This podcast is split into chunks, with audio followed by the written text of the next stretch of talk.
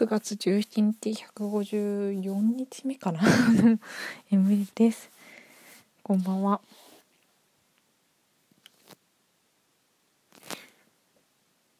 なんか昨日1週間の予定を話してで結局土日にやってたアントニーとクレオパトラのことを全然喋ってなかったような気もするし落ち着いたからアントニーとクレオパトラについて喋りたいと思ったので今日はその話をしようと違う昨日は iPhone の話をしてたんだ。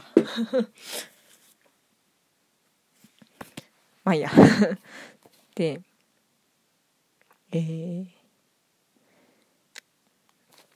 私でもすごい今回リーディング公演っていう台本を読みながら台本を見ながら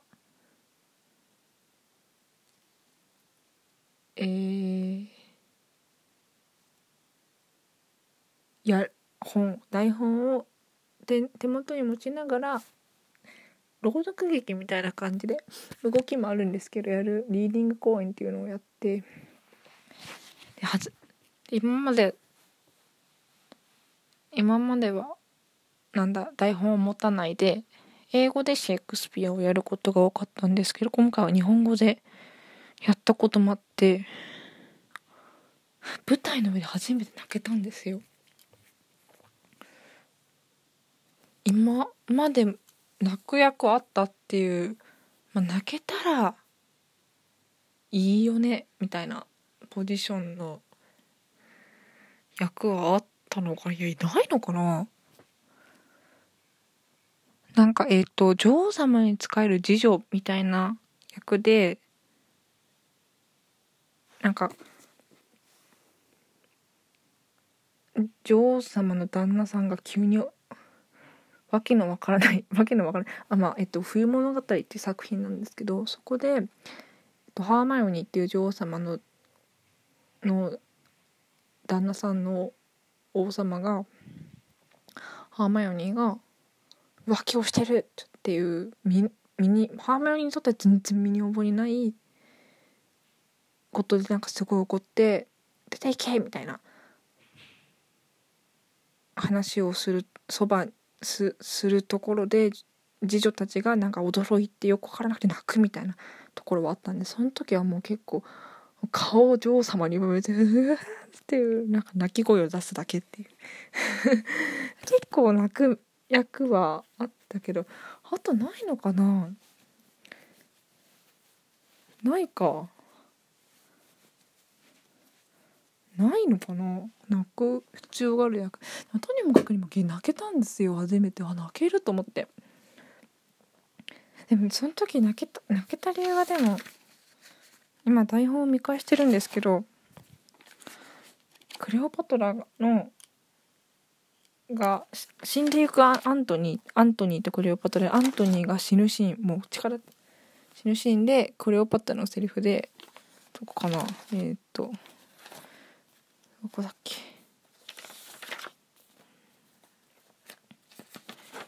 ま、私の役が衛兵っていう多分多分アントニーに仕えてまあ仕えてる衛兵ででえー、っとセリフでも「あ天の星が落ちた」とか。あ天の星っていうのがアントニーのことであるかなえー、っと。で泣いたシーンがね4幕15倍4幕15倍ってやばいね。えー、アントニーがクレオポトラのところに衛兵によって運ばれるシーンで、まあ、リーディング公演なのでもう全部イマジナリーなんですよ。アントニー普通に立つみたいな。衛兵後ろからついていくみたいな感じで。でアントニーとクレオパトラのセリフを衛兵として後ろに聞いててへえー。どこかな。あそうクレオパトラ。あアントニーがまあいろいろあって。えー、ローマ人アントニーがローマ人アントニーに倒されたのだ。俺の魂が抜け出していく。ああもう話せない。クレオパトラ。誰よりも気高いあなた。死んでしまうの？私のことはどうでもいいの？私一人この退屈な世界で生きていくの？あなたがいない世界は豚小屋も同然だというのに。ああ見てお前たちってこのお前たちっていうのはえっとクレオパトラに使える事情たち。ああ見てお前たちこの世の王冠が溶けていく。あなたアントニー死ぬでここで泣けたんですよ結構。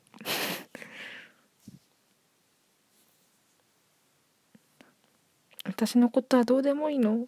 私一人この退屈な世界で生きていくの？泣いちゃうって。なんでの？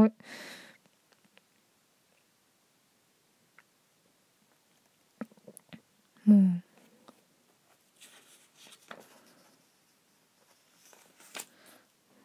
このこのセリフで泣けたのか。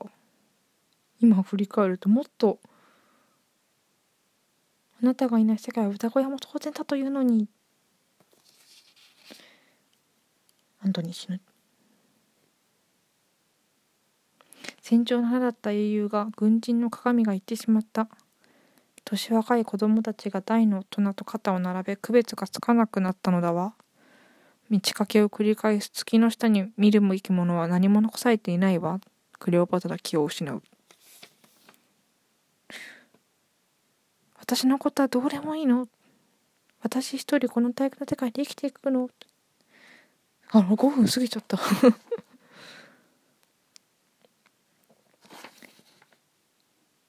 そこがね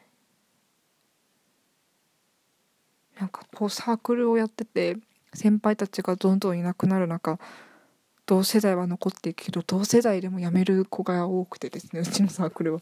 お恥ずかしい話ながら。結構それでなんか過去を思い出してグッときて涙が出たって。一粒だけですけどね。はいそんなアントニーとクリーパパトラを振り返る MM でした。超個人向け放送。おやすみなさい。